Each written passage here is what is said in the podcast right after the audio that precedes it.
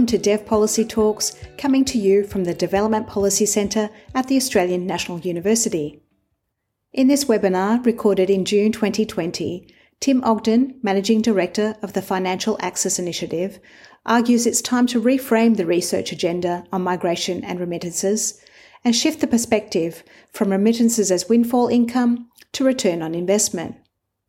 He discusses some alternative research questions that emerge from this shift and how asking better questions is a step towards better policies. The webinar is hosted by Ryan Edwards, Deputy Director of the Development Policy Centre. Good morning or good evening to everyone, wherever you are. Uh, I may as well get started with my introduction, which we have with us today um, Tim Ogden, who is the Managing Director of the Financial Access Initiative, which is a research centre housed at NYU Wagner. It's focused on how financial services can better meet the needs and improve the lives of low income households. Tim is also a senior fellow at the Aspen Institute's Economic Opportunities Program and its Financial Security Program. He was managing director of the US Financial Diaries Project, which was a joint initiative between the NYU and CFSI, which tracked the financial lives of 235 US households for a full year. He writes and speaks frequently on topics of financial inclusion and financial services innovation. He has developed and edited more than 20 books, including my favorite, which is Experimental Conversations Perspectives on Randomized Trials in Development Economics. And he's currently working on financial inclusion, what everyone needs to know, and automated conversations, perspectives on AI and big data in economics. Tim also manages the Five, the Five weekly newsletter, which you should all subscribe to if you have not already. You can find it by just Googling the FAIV 5 newsletter, and it will come up as the top hit. Um, for those of you who don't know me, I'm Ryan Edwards, and I am Deputy Director of the Development Policy Centre here at the ANU. Today, Tim will be presenting a paper. It's um, one of my favorite migration papers in recent years. It's similar to a Journal of Economic Perspectives, Journal of Economic Literature survey paper, which kind of reframes the research and the policy agenda in a more helpful and fruitful way. That paper is called Migration and Household Finances How a Different Framing Can Improve think- Thinking About Migration. Thank you for joining us, and I will mute myself. Over to you, Tim. Hello, everyone. Uh, as Ryan was saying, this isn't a, uh, uh, an economics paper of a, an intervention or an impact evaluation. It's more of a, a reconsideration of how we think about a particular economic issue. Um, and this the story of this paper goes way back, in that uh, Michael Clemens and I, uh, Michael Clemens of the Center for Global Development, were talking about this question of migration and remittances about seven years ago, and we decided that we would write this paper together um, trying to get people to pay attention to the idea that the the con- conception of remittances was all wrong. We wrote the paper and submitted it to a journal, and five years later, um, we heard back. Um, and that's not actually an exaggeration. It was five years before we heard back, and the paper was finally published uh, last fall. And so, uh, you know, the, the thinking in some of this has advanced, but the, the core is still the same and comes back to this question of how should we be thinking about remittances? um, as it, when it comes to household finance. And so I'm going to go back to sharing the screen now and begin with a slide that I, I think uh, many of you may have seen in some context before. So I'm going to guess based on uh, the audience that uh, you're at least familiar with uh, Portfolios of the Poor, if you haven't seen this presentation before.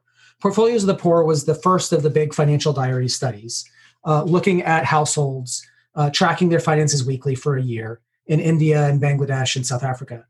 And one of the, the main findings um, that people talk about from Portfolios of the Poor was this idea that uh, when people are living on $2 a day, it's not just $2 every day, it's a highly volatile and an average of $2 a day. But you know, closely connected to that was that the financial lives of these poor households um, were vastly richer, deeper than you know most of sort of our, our, our priors. Uh, the number of financial products that they used and the the really complex way that they used them to meet their needs you know sort of belied a whole lot of the idea originally behind microcredit is that uh, you know the poor didn't have access to credit. And you know a better statement would be the poor had limited access to formal credit but there was a whole lot of um, financial services being used informal financial services mostly. And this is just a, a slide from some of the presentations of the portfolio of the poor, sort of to illustrate this one family and the number of different tools they were using to manage their finances. I tend to think of household finance in terms of a, a modified Maslow's hierarchy of needs um, when it comes to managing household finance. And the very base of that pyramid is managing liquidity. So every household has this issue that there is not an exact match between money in hand, when it's in hand, and when it's needed. And particularly for poor households who experience a lot of volatility, their primary need is the ability to manage liquidity so they can spend in the moment that they need it to manage their consumption. On top of that tier is managing investment. This is the process of creating a lump sum. Uh, here I often look to Stuart Rutherford's work and sort of the idea of um, the difficulties of getting lump sums together in order to make investments. And that households you know, approach this in one of two ways. One, they borrow to get a lump sum and then pay it down over time, or they save up. But the challenge when you um, have a, a, volatile income and limited tools to manage liquidity is um, creating those lump sums is very, very difficult. And households use a lot of different strategies to do it. And then on top of that uh, is the ability to manage risk. And there's some overlap here between managing investment and managing risk that I put in just the way this uh, diagram is designed because you know risk preferences uh, are heterogeneous between households. And some households want to manage risk before they invest and some will invest before they manage risk. But regardless there is this tier of these three goals these three tasks that households need to accomplish to manage their finances. Um, and sort of get through the month the week the year uh, uh, liquidity investment and risk now, when we start talking about how households use finance, though, we often very quickly switch into products. And uh, you know, much of the research in economics started out, you know, around the idea of credit and how microcredit, in particularly, uh, was um, was being used by households or not used by households. But the quick point I want to make here um, is that each of these products uh, in finance um, can be used to meet any one of the main household financial goals. So you can use credit to manage liquidity. You can use credit to manage investment, and you can use credit to manage risk. And one of the challenges we have in understanding how households use the products that they use is uh, often we come with these strong priors that they're using credit to manage investment. And in fact, they're not. They're using it to manage liquidity the point of that that pyramid that I was showing a moment ago is to show when households can't manage liquidity, they will reapply whatever tool we give them to manage liquidity until they can appropriately manage it before they'll move on to using the tool for the next thing. That shapes a lot of my understanding of how to think about impact research in a lot of financial products. We'll come back to that. But you know, as I was mentioning, you know, credit can be used to accomplish any one of those goals. Savings can equally be used to accomplish any one of those goals. And in fact, Insurance can be used to manage any one of those goals. The idea that we can map a product to a use you know, has to go away. But you know, for my talk today, what I really want to focus on is migration also is a tool to manage liquidity, to manage investment, and manage risk. Migration, by the fact that it is a highly profitable investment for poor households around the world, whether we're talking rural to urban migration or transnational migration, enables them to shift the pace and um, volatility of resources because it's much more likely that that migrant has a regular and predictable income. It allows them to manage investment because that the income of that migrant uh, is so much higher than the incomes available in a local context. And so it's much easier to either uh, borrow to make an investment or to build up savings to make an investment. And importantly, migration is an incredibly great tool for managing risk because it separates the income generating activities of a household across geography. And so um, the likelihood that a house is going to be subjected to the same shocks, the same income shocks, the same uh, uh, consumption shocks, decreases dramatically in migration migration is as good as or better than any insurance product that we can conceive of. We'll come back to some of the research on that a little bit later. So, um, Ryan uh, told me that it wouldn't be appropriate to show my stop motion Lego video today, but I do encourage anyone who um, has um, some interest Um, if you go to the Financial Access Initiative's YouTube channel, you'll see that there's a stop motion Lego video called When is Income Not Income um, that uh, covers these basic points. But you know, before we get into sort of thinking about migration as a household finance tool, we of course have to think through what is it that migration is doing? Is the income that a migrant receives qualitatively and quantitatively different from other kinds of income? So let's think about income in various modes. So, of course, in home production, uh, prehistory, uh, pre-industrial revolution, there's no question that the income earned from home production is income. If you're, you're doing the work in the house, it belongs to the household. But you know, once we start industrializing in any sort of way, the production moves outside of the house, and then employee um, become a, a, a, household member becomes an employee working for someone else. So now the income that they're earning is not being earned under the roof that they live in. But we've never had any question that that income is just income, and we shouldn't think of it differently from the income from home production. It's producing something of value and, and taking, extracting that value, um, and then um, uh, sharing that.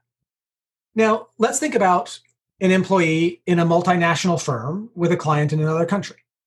So, again, our intuition wouldn't be that, uh, for instance, if Ryan was actually paying me for this, that um, somehow the earnings that come from Australia, while I'm in that in this case sitting in my home doing this, it, we wouldn't think of that as being a different sort of income, important in a different way uh, than other sorts of income, just because the payer of that income is in another country. And in fact, if I was to travel to Australia to give this talk and Ryan paid me, again, no one would think that there was an important reason to segregate Ryan's payment as materially different from any other income that I earned.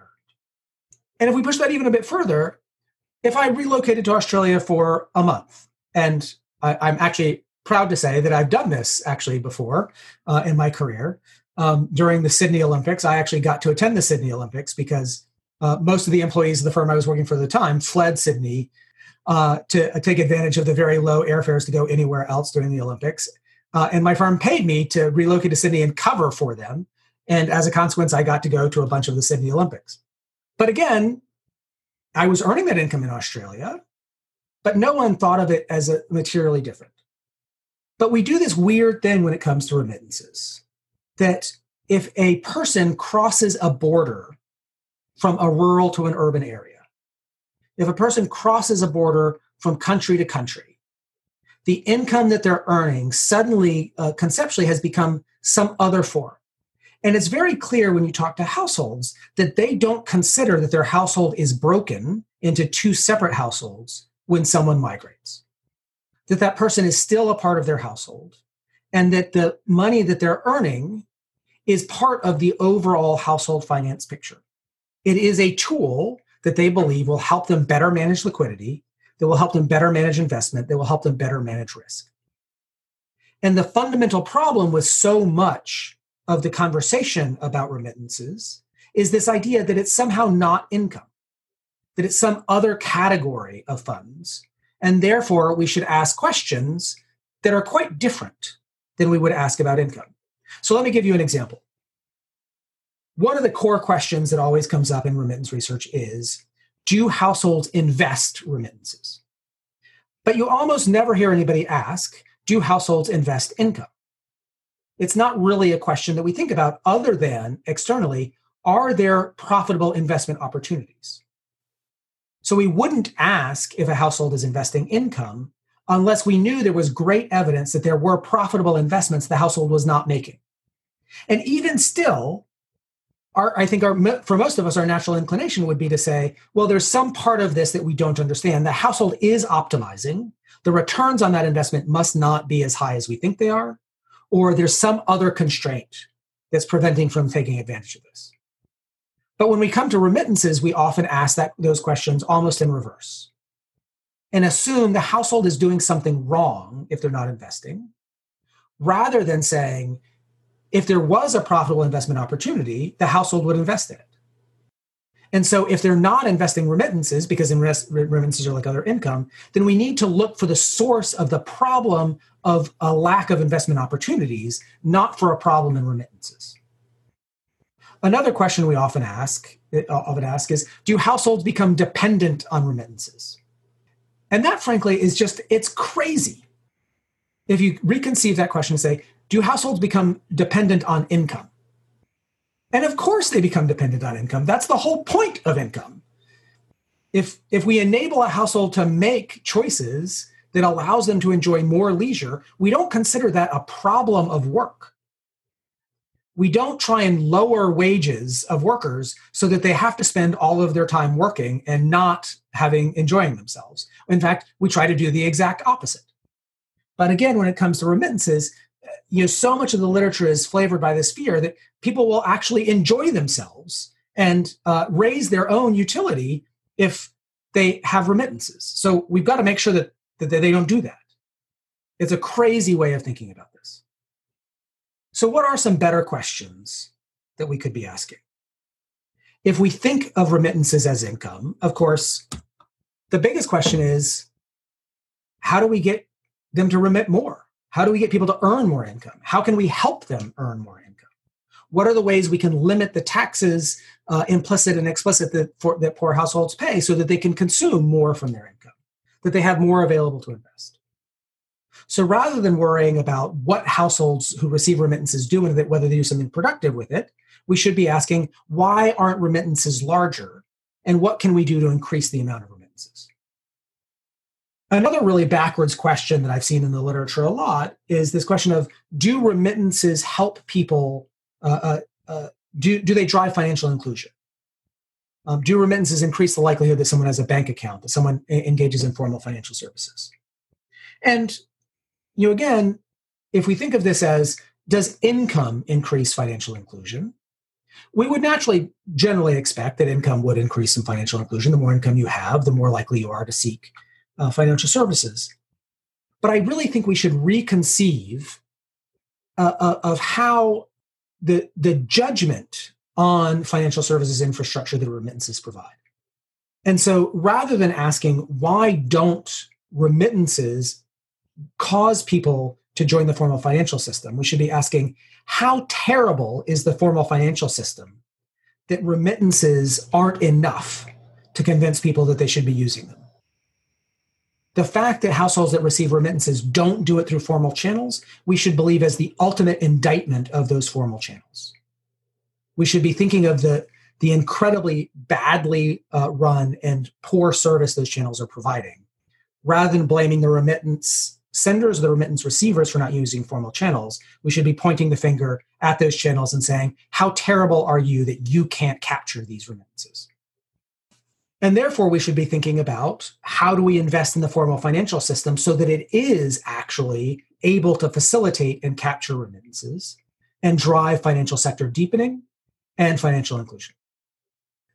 A question that I want to return to here to, to, to as we open up to, to more discussion is, of course, uh, we do still have a lot of questions about the true costs and risks of migration. There's a number of studies that have been arguing about this over the last few years, very well done studies that often come to different conclusions about what the returns to migration are. How costly is it for a household?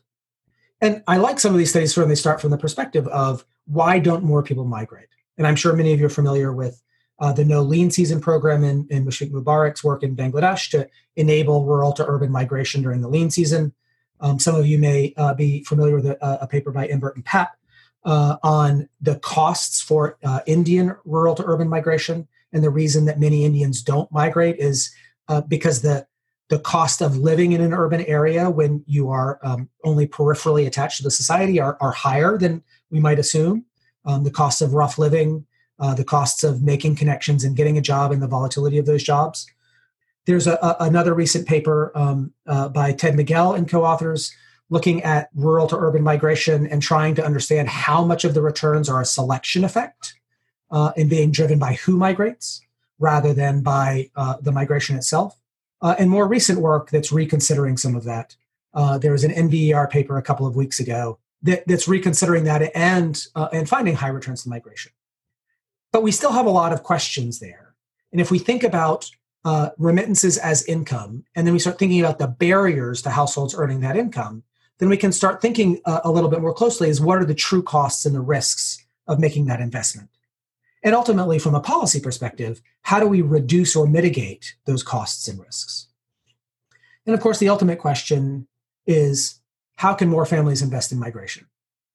And so, you know, I, I do want to take a moment here just to tell a personal story that um, when my grandmother uh, died a few years ago, she had always regaled us with these stories about uh, old family letters that she had, but none of us had ever seen them. And we finally found them after she died, cleaning out her house, a tobacco tin. This is my great, great, I believe, great grandfather's tobacco tin, in which she kept these family letters. And in that tobacco tin, I've got them archived a little bit better than in that tobacco tin now, um, were letters going back to the 1860s. And those letters from the 1860s were about the Kirk family uh, and the five Kirk brothers, who were pipe makers in Manchester, England, and um, the struggles that they had during the global depression. And so the first three or four or five letters are letters of rejection that pipe makers, uh, it, it, the industry, had sent to my great great grandfather and his brothers, um, saying, Thank you for sending examples of your work. We don't have any work for you. And then the next letter is uh, essentially, as you piece these letters together, the brothers decided to split up.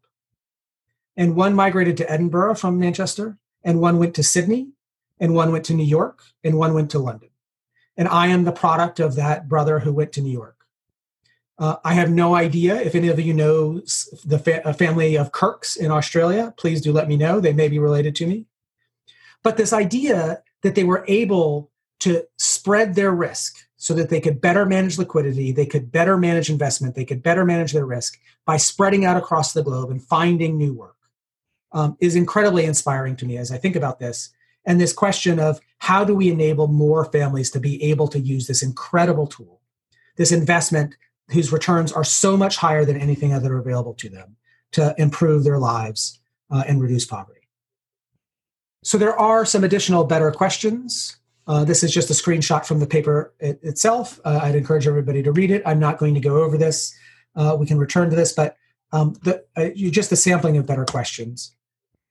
Uh, but before we head into more of a just generalized discussion and open the floor, to me, there you know there's this incredible situation happening right now. Is you know this is um, a chart that shows how much remittances are globally but we um, there are various predictions that global remittances are going to fall 20%, some of them even more dire than that. Because we have seen, because of the pandemic, a great reverse migration. And it's happening across the globe as people leave high income countries because work is dried up. As remittances from those countries dry up, e- even if the migrant is not leaving. As people return from urban areas um, to uh, rural areas. Uh, some of the work that we've uh, at FAI have been doing, um, my colleague Jonathan Morduch uh, and others have been tracking how uh, reverse migration is um, predictive of the spread of COVID. But along the way, finding there's suggestive evidence that you know multiple millions of people left every major urban area in the developing world sometime during the course of late February and early March. And we do have this opportunity, both research wise and policy wise, to think about this great reverse migration and what it means and what new opportunities it offers us. One, I think there's an incredible opportunity for new research here to better understand what's happening uh, with these migrants when they go home and how families are adjusting, but also how we might enable remigration as um, as we bring the pandemic under control. So I, I referenced the no lean season work before. Uh, again, some of you may know that um, when that program was scaled up, the returns were, didn't match the initial evaluation, and some real questions there about why not. Uh, but again, my colleague Jonathan Morduch uh, also um, did some work in Bangladesh with uh, you know people who had already migrated to urban areas and facilitating mobile money transfers, so that the the uh, employees in um, in Dhaka could more easily and cheaply send money home and we find pretty substantial effects on consumption in the home village and reduction in poverty and volatility uh, in the home village. So we have a whole bunch of opportunities potentially to policy wise improve the quality of migration and give people better tools to migrate and remit uh, and share their income across their households, even if they are not co-resident under the same roof. Um, and I, I, I'm I'm pretty excited about that possibility, and I hope a lot of governments and a lot of other researchers are thinking about um, how we deal with the reverse migration and how we um, enable remigration uh, in the coming months. With that, I'm going to wrap up my remarks. Ryan, how'd I do? Absolutely perfect. Thank you so much. That was yeah, that was really, really, really interesting, and you added in a lot of other tidbits that I didn't quite expect. Um, so the way we, I think we'll run the group discussion, I, I, don't. I'm not a discussant per se. I don't have particular reflections to make on Tim's paper other than suggesting that you should both watch the Brickman videos and read the paper. Um, but to manage the discussion, you'll see that there's a raise hand button in the participants for those of you who are not particularly familiar with Zoom. Because it's a webinar, we manage it by then allow clicking the allow you to talk button and allowing you to do that. So as we go to you for questions, please do also introduce yourself so we know who's in the talk and so perhaps Tim can tailor his responses accordingly. So Richard, over to you, Richard. Timothy, thank you very much for your presentation. I read your paper uh, beforehand and found that it offered genuine new insights into work that uh, I've been doing over many, many years. One particular issue that's come up uh, in the Pacific is the problem of workers allowing their subsistence food production to uh, decline uh, in favor of buying imported food. Is that that's a, an issue that appears to identify a, a use of, of, remittances that may uh, in fact um, harm the household's uh, long-term food security. Do you have any comment on that? So I think in all of these cases, um, we have to uh, start from a presumption that the household is optimizing their own choices for their own utility. And if we start from a perspective of uh, households should be able to spend the money that they earn in the ways that maximize their utility, then we need to have a very high bar to believe that they are doing something that is um, quite harmful to them. Now, that bar isn't insurmountable. We regulate tobacco, we regulate alcohol, because there are things that people uh, spend money on that are harmful enough to them that we think they're actually making suboptimal decisions. However, uh, you know, when it comes to food, it, it's quite difficult for me to think uh, uh, that, of a, a scenario where I what it would take to convince me that a household is harming their long-term um, consumption um, by choosing um, to buy food elsewhere. What that tells me is the household would rather not actually be responsible for producing their own food. Just like, you know, I, I have a garden out back and um, I'm very glad that I am not dependent on uh, my, my uh, consumption of food is not dependent on how well I do growing um, uh, fruit and veg in my backyard. Um, and so I, I, think we should expect that from households is when they gain enough income to not have to be responsible for their own uh, food consumption that they don't want to do that. Uh, that's the you know the pattern of history. And so um, where I think we can think about that is um, what are the mechanisms that allow households to better build up a alternative um, uh, liquidity management strategies so that if there is a shock to the remittances if there is a shock to local food production that they do have some capability of surviving that and I think we need to think of it within that overall framework of what overall are the tools that are available to households to manage um, consumption or spending shocks. Great. So next we have Matt. I'm guessing that's Matt Dornan. Um, allowing you to talk, Matt, now.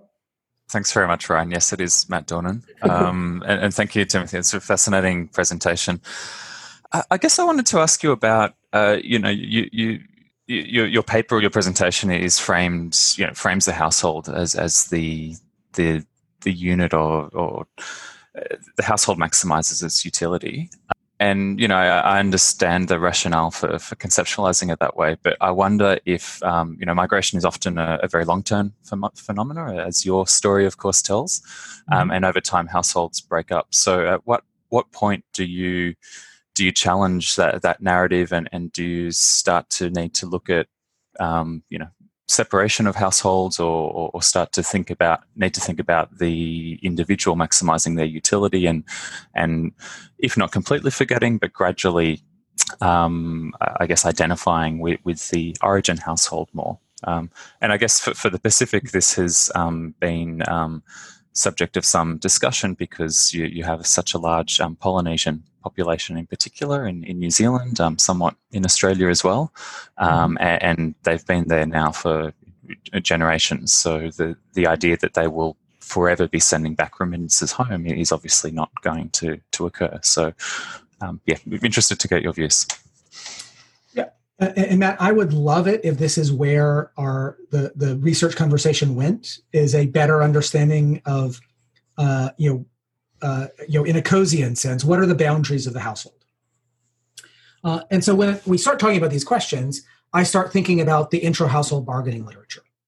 And what we know is that husbands and wives in households that we would no, nobody would argue is a household are not perfectly insuring each other, are making sort of individual maximizing as well as household utility maximizing uh, decisions. Um, they are don't fully insure each other. They don't fully inform each other. They hide things from each other.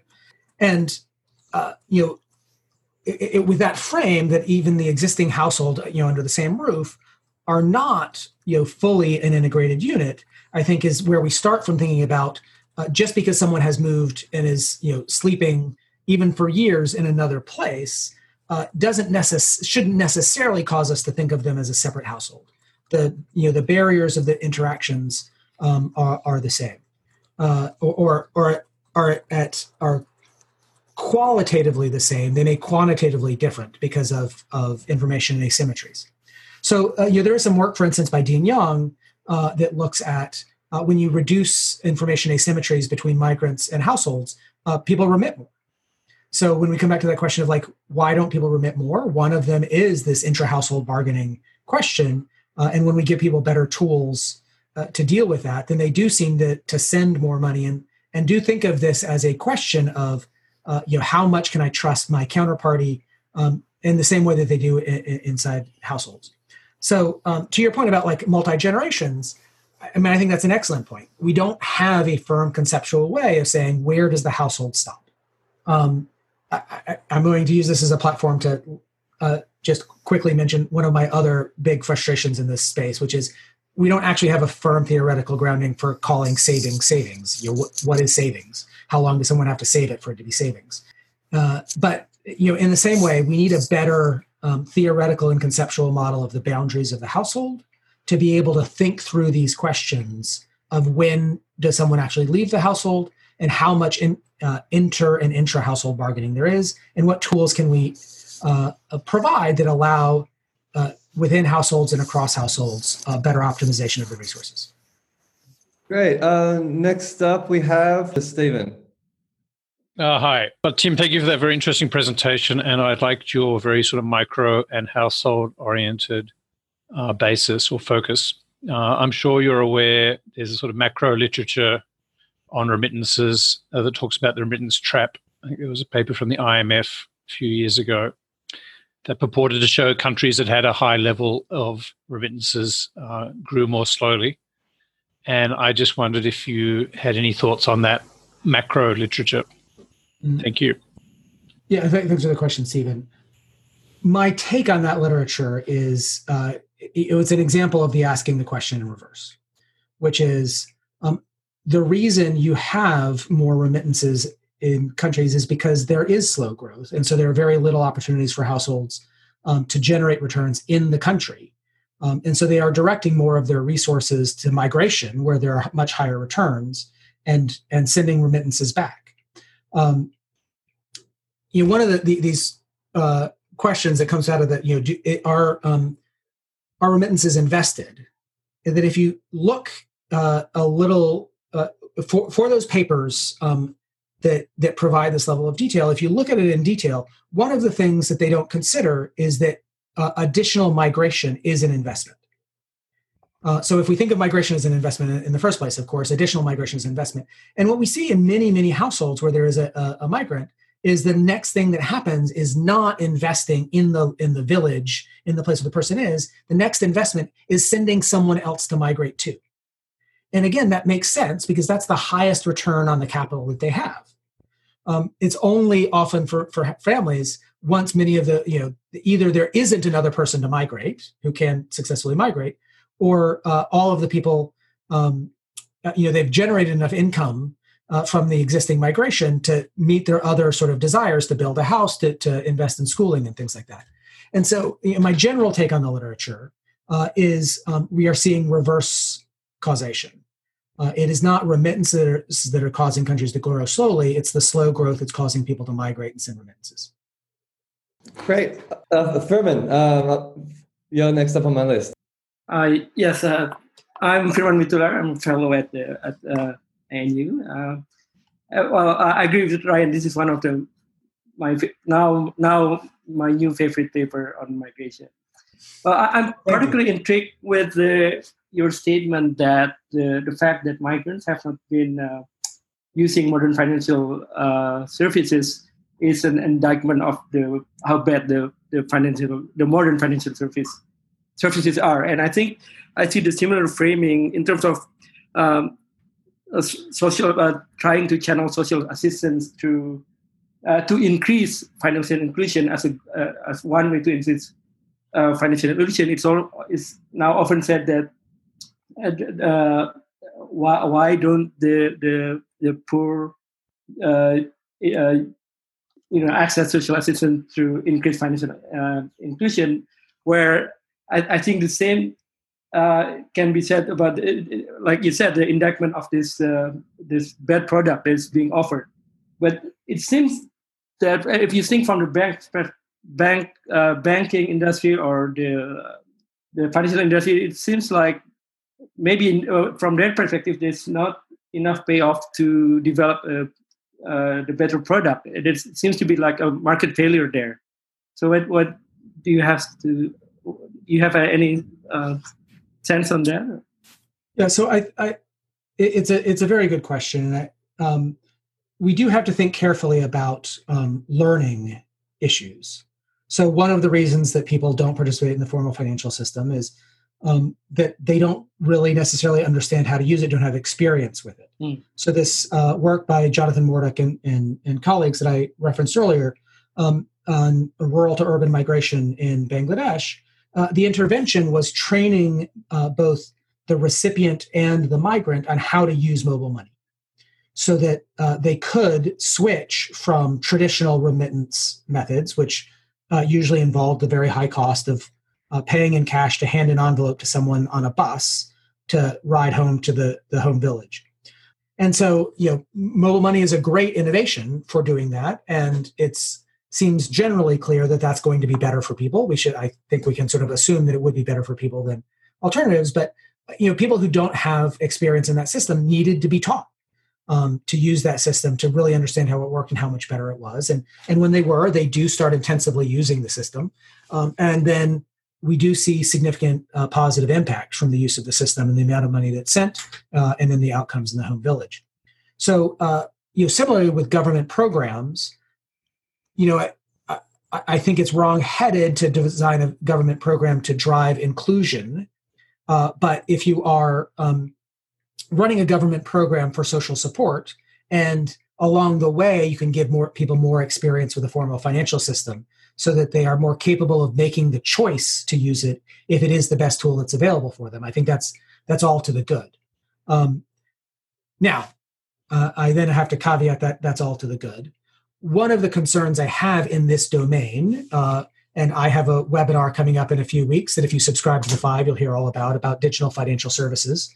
Um, and you know the questions that I think aren't being asked there is one of the concerns that I have uh, in the rush, uh, uh, uh COVID-driven rush to try to digitize a lot more payments, uh, is that the people who have not adopted some of these systems, whether it's digital mobile money systems or just general formal financial services, um, are the most vulnerable, least experienced, often not necessarily fully literate, often not necessarily fully numerate. And when we bring them into a the system, whether it's digital financial services or formal financial service, um, and don't have adequate consumer protections, I think we do need to be concerned about that. Um, it, I I don't want to call out anything in particular because I haven't seen anything particularly bad out there, but I, I really do worry. What do we expect is going to happen to the least advantaged members of the population if we suddenly dump them into digital services or formal financial services with very little consumer protections? Uh, and I think we do need to be concerned about that. Um, Ryan, before you move on, I do want to come back to um, Sood, who asked a version of the uh, remittance dependence, which I think actually is a little bit different. I, th- I, see in the chat he said it was basically the same question, but I think there is uh, there is this other uh, uh, problem that I do think we need to take very seriously: the Dutch disease version of remittance dependence. And I think we need to take that seriously in the same way that we take Dutch disease seriously, which is um, it's uh, when a country is experiencing such so, slow growth, that there's so few investment opportunities that they uh, have many, many people migrate. And um, those uh, remittances are being channeled into consumption and additional migration because that's the only investment that's available because the slow growth country. You can get this sort of self-repeating cycle um, of appreciation of the currency that makes it harder to to um, to invest. And i think we do need to take that problem seriously. I don't think we um, uh, you know in the, the case, case of say oil dependence like nobody seriously considers that the solution to oil dependence in, say, Nigeria is to seize all of Nigeria's oil so that Nigeria won't be dependent on oil anymore. And In the same way, we shouldn't take that, that problem by saying, oh, the problem is remittances are creating this Dutch disease. So we should physically uh, and coercively stop people from migrating and taking advantage of the best investment possible to them. We should ins- imprison them in their country so that they don't become dependent on this. Uh, you know, we would consider it laughable uh, if someone proposed that the solution to Dutch disease in resource intensive countries was to seize their resources and prevent them from selling them in global markets, and we should react the same way to policy solutions that say we should fix remittance Dutch disease by uh, incarcerating people in their country and preventing them uh, from making free choices about the best investments possible to them. But that doesn't mean we don't need to take that question seriously and look at what are the policy options to improve investment opportunities in these countries so that people have better choices available to them without migrating. Um, one of the things I haven't uh, hinted at here is uh, as I read the literature, you know, most people who migrate don't really want to migrate. if they had the opportunities available to them where they were, they would take them. Uh, you know that's not true of everybody of course. There are some of us who are predisposed to want to go all over the world and move to a different continent and all those sorts of things but that's not just that's not the majority of people. Migrants migrate because there are much higher returns to migration than the opportunities that are available to them where they are. If we want to do something um, to to limit migration it, we need to start with how do we increase the returns to investment in the local communities not um, uh, not physically and, and, coercively restrict opportunities for people. Yeah, really good points. Um, while we, because you mentioned SUDS in the Q and A, um, there's another question in the Q and A which I'm not sure if we've covered yet, which we might want to go to. It's mentioning that labor migration, specifically diversifying income source, requires some capital to make the move. In this way, it faces some similar challenges to microfinance. I'm going to be curious to hear your thoughts on and if we should address this limited access to migration and how? I thought, given your background, this is a question you might have thoughts on. Indeed. And um, uh, if you've listened to the talk thus far, uh, you will not be surprised at all to say to hear that I have spent a long time arguing that we should be making microfinance loans for migration um, and looking at ways to do that. Uh, I'm actually, um, you know, one of the I, I, don't know if I would call it an achievement, but you know, one thing that I'm most proud of is um, uh, I uh, worked with some some folks in the Bitcoin community to start a program to use uh, Bitcoin to fund migration of Venezuelans um, out of the country uh, to to make it easier for them to leave the country and be able to support their relatives back at home. So um, I, you know, I, I can't offer a more full throated endorsement uh, I'll point out uh, at the European Microfinance Platform Conference this past fall, Uh, there was actually a, a, discussion of this point exactly. And um, again, I was on the side arguing that absolutely we should be making more migration loans. Um, the Philippines, I believe, is the only country right now uh, that is actively providing capital to enable migration um, to to uh, you know people in the Philippines to to migrate overseas for work. Um, I, I, think there are some programs nascent in, other places, but you know, of course, the big question that we have with these programs is the um, the moral hazard and asymmetric information problem that limits credit markets overall. Is how do we ensure repayment of migration loans? Um, and that's a, it's a tough problem to solve but I do think it is a solvable problem, and I really wish uh, a lot more people were paying attention um, to figuring out ways to to solve that challenge.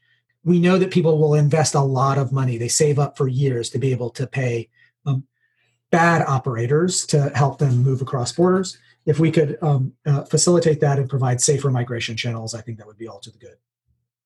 Excellent. Um, there's a follow up question on Dutch disease. I'm not sure if we want to cover. Um, to set up a sovereign wealth fund for remittances income, which would require an explicit taxation and lower returns. Mm-hmm. Yeah, I have thoughts on that, but I'm sure you might. I'll see what you say first.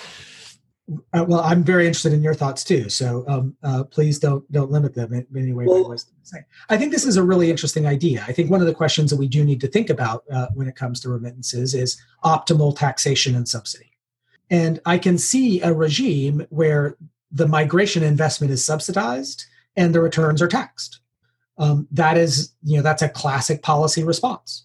Um, and I wouldn't be opposed to it necessarily. It would limit the returns to migration, but if um, if we are subsidizing uh, the migration in the first place, then uh, I think y- there's a fully justified policy option in taxing some of those returns um, in order to spread the benefits um, uh, more broadly. So um, I, I, would be very interested in that policy experiment um, and would cer- certainly support it as a policy experiment, particularly if it was paired with uh, support for migration in the first place.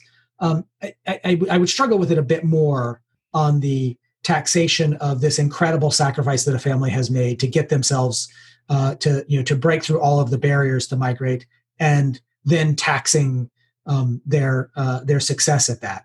Uh, but if we were lowering barriers and subsidizing, then I would absolutely support taxation of some of the returns. Yeah, no. All I would add um, that I think you're right that the public finance question about where the tax should actually sit in which country under who is a, is an interesting and important one. I actually haven't thought deeply enough about. But the only point I would make on sovereign wealth funds is they're done because it's a like natural resources are undoubtedly something that belongs to the country and to everyone. It's supposed to be spread that way. I'm not sure I would necessarily think about remittances, and I think about that as very much something that sits with the individual and the household. Um, and so I would be cautious to then immediately think about that the same way as natural resources. Um, yeah, and, and tax it the same way. That, that's, that's However, I, I, would say I've just been making the case very stringently that we should consider remittances income, and we don't have a theoretical issue with taxing income for public. Yeah, exactly, income, but rather than a natural resource that belongs to everyone. Um, it's the same with the way we think about income contingent loans here. That the returns accrue privately, um, therefore it's privately financed. Yeah. yeah. I'm going to go to Susvita. Sorry it took so long. I just want to make a comment regarding the Pacific perspective, especially in Tonga, uh, regarding migration, because migration before was only an individual decision. So now it becomes a family a family decision. So it's more or less like shift to to become um, an investment decision. So I, I, I, agree with the paper and also with uh, with the presentation that in immigration is starting to be viewed as an uh, investment phenomenon here in Tonga, since it, the, the, the, whole family participate in making the decision whether the, the migrant will migrate or not.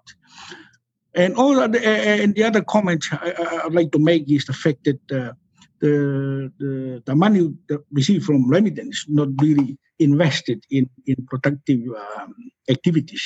And I think the one factor uh, that is the, the, the labor market um, market size, local market size. Since the local market here in the Pacific is so small, and people perceive that they are not uh, much opportunities exist there to make profits from whatever activities they are thinking of. So that the small size um, is a major contributor to the fact that they are not investing in, in investment uh, mm-hmm. uh, projects, but just invest on uh, just spend the money on consumption. And I think that's why the marginal propensity to consume is so high in the Pacific. And I observed that here in Tonga is the fact that they uh, they rather spend it on consumptions rather than spending on investments in which they do not really see any profits uh, gaining due to the to the market size. Um, yeah, that's the comment. Uh, uh, thank you for that, and and I think it is it is right. I think the Pacific is far ahead of the rest of the world in uh, thinking about migration.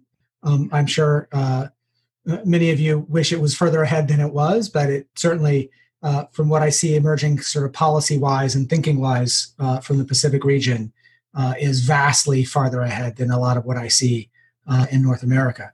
Um, and, and, and, thinking about this and conceiving of it. You know, one of the things that um, you, one of the big drivers of migration in North America is is violence. Um, people fleeing uh, very violent societies in Central America. Uh, and I see a lot of people viewing this uh, um, as irresponsible parents who are bringing their children on this dangerous journey. And I am baffled at the assumption that these parents don't love their children every bit as much as any parent anywhere. And if they are willing to risk that journey for their children, how bad must things be? What it, what would it take for any of us to consider um, exposing our children to those risks. And the only thing that could drive us to exposing our children to those risks is the risks of not migrating or higher. Um, and if we start from that perspective, and I, you know, I think filtering this down to what you were saying is, um, I, I do, there is very high marginal propensity to consume of remittances because remittances are income, and the marginal propensity to consume of income is high. Um, and if people don't perceive that there are high returns um, to not consuming, to building up a lump sum and investing, uh, then we shouldn't expect them to do anything other than consume um, or invest in additional migration so that they can um, uh, drive future consumption. Um, so that is, uh, you know, the policy uh, question is what are the investment opportunities that are available to people? Um, how can we, um, as uh, from a policy framework, make sure that people have the access to the most possible positive investment opportunities? so that they can make their own choices and they can um, manage liquidity, manage investment, and manage risk in the ways that they themselves choose to do. That's a great note to end on. Thank you so much, um, Sione. So Sion's from the International Organization for Migration in Tonga, as you might have said. Um, yeah, so we're, we're at time. Um, please join me in thanking Tim for, join, for joining us. That was an excellent talk. Um, and we really, really appreciate you staying up and dialing in from your home in Pennsylvania at this hour of, of the night. Well, I, I appreciate your, your hospitality. All right, take it take it easy. Um, and thank you every, again, everyone, for dialing in and joining us. You have been listening to a podcast from the Development Policy Centre at the Australian National University. To find out more about Dev Policy and our work on Australian aid, PNG in the Pacific, and global development policy, visit our website devpolicy.anu.edu.au or check out our blog at devpolicy.org, where you can subscribe to our daily posts, various newsletters, and this podcast. You can also connect with us on social media. If you have enjoyed this podcast, you can support us at devpolicy.org forward slash donate. Thanks for listening.